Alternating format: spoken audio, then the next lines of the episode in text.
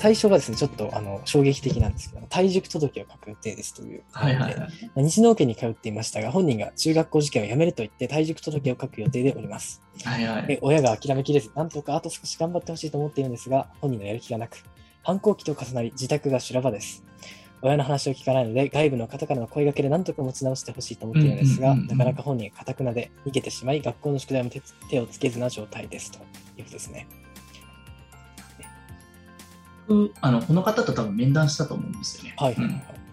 多分あのそれまでのバックボーンがすごい大変な子供でしたね。ああ、そうなんですね。うん、外的要因が結構あって、コロナかかったりとか、後遺症になっちゃったりとか、あー結構大変な子供だったり、もともとが結構勉強ちょこっとできてたみたいなんだけど、はい何かをきっかけに、やっぱりズコズコって、やっぱりそのスポーツで腕折っちゃったりとか、そういうのも聞いてたね、不幸が重なってしまって、なんで僕だけっていう風な話をしてたんですけど、僕から言ったら、最初にこのマイナスを大きく取れる子って、あと飛躍しかしないんですよね。ああ、なるほど。そういった視点の転換があり得るんですね。もう本当にこれは言えてるよ。幼少期の時に苦労した子って間違いなく成功になる、成功するよ、本当に。なるほど。うん、僕は結構プラスマイナスの理論じゃないですけれども最初にマイナスを大きく取れる人っていうのはぐっとあー前にある種、進める縮んだバネほど本当によく伸びるみたいそうなそ感うじですそね、うそうそうなるほどでもこれってでも無意識にその子が多分そういった状況を引っ張ってるんですよ今の状況はやばいよ塾合ってないよってところを無意識にやっぱり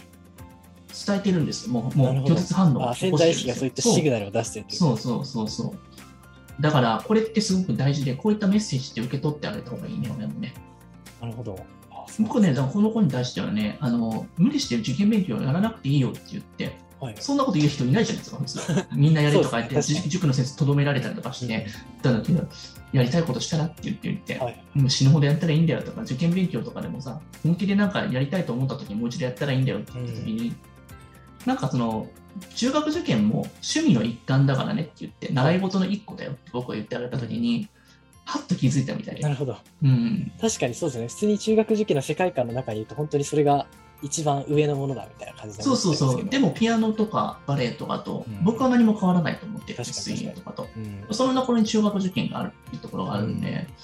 そこの中で一旦退いて、本当になんかやめてしまってからこそ、その価値とかに気づいたりもするから、その時本気になった時にやってみたらいいんじゃないそしたらそれが中学受験が嫌いじゃなくて、塾のカリキュラムとか進め方が合ってなかっただけで、勉強したい君は嫌いじゃないと思うよって言った時に結構、すごいなんかメロイが変わっていただいたの確かにでなる。うんそうですね。まあ本当に塾が嫌いで勉強が嫌いになっちゃうっていうのは一番良くない、まあ連鎖というか。うですよねん、でも塾の先生たちもね、その仕方ないんでね、やっぱりそういうカリキュラムのもとにやっぱ進めなきゃいけないっていうのもあるから、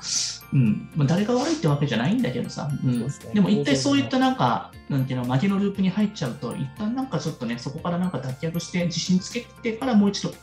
挑んでもいいと思うし、うん別に塾なくても中学受験でクリアできるからさ、そうですね。確かに。まあ、うん全然、そうですね。10月ぐらいからでも本当に巻き返してっていう可能性も全然ありますからね。うん、まあ、体がまず健康であることが大事だよね。そうですね。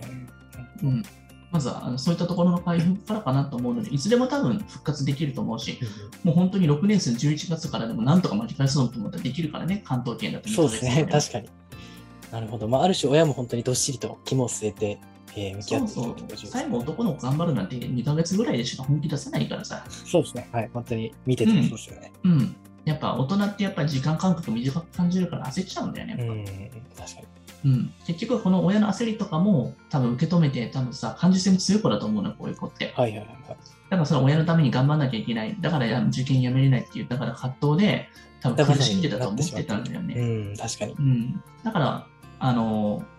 押してダメだったら引いたらいいんですよ。そしたらあ意外と自分からやりだすかもしれないからうさ。ん、そうですね。うん本当にその押してダメなら引いて戦略は、本当にいろんな生徒様で実証されてます。うんうんやっぱり自分でやりたかったら本当にやると思うし、うん、うん、なんかやらなきゃいけないと思うんだったら自分でさ、それは気づくだろうしさ、確かに確かうに。ん、いきなりなんかガッと言ってた人がいきなり何も言わなくなったら、それは自分で焦ってやるようになると思うよ。そうですね。まあ、惰性でその続けている状態っていうのが一番良くないですからよね。くない、よくない。ううんんその時につまずいて、そこからなんか勉強の悩み分かんないって言ったら別の先生とか相談していいんじゃないかな。なるほうど。ん、必要かどうかは本人が一番分かってるでしょ、多分。そうですね。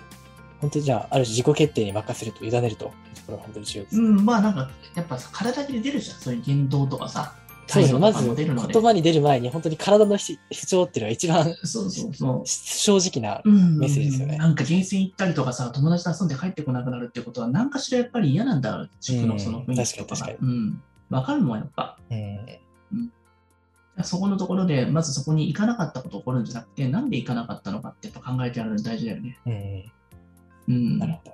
焦っちゃいけないよね、親もね。そうですね。はい。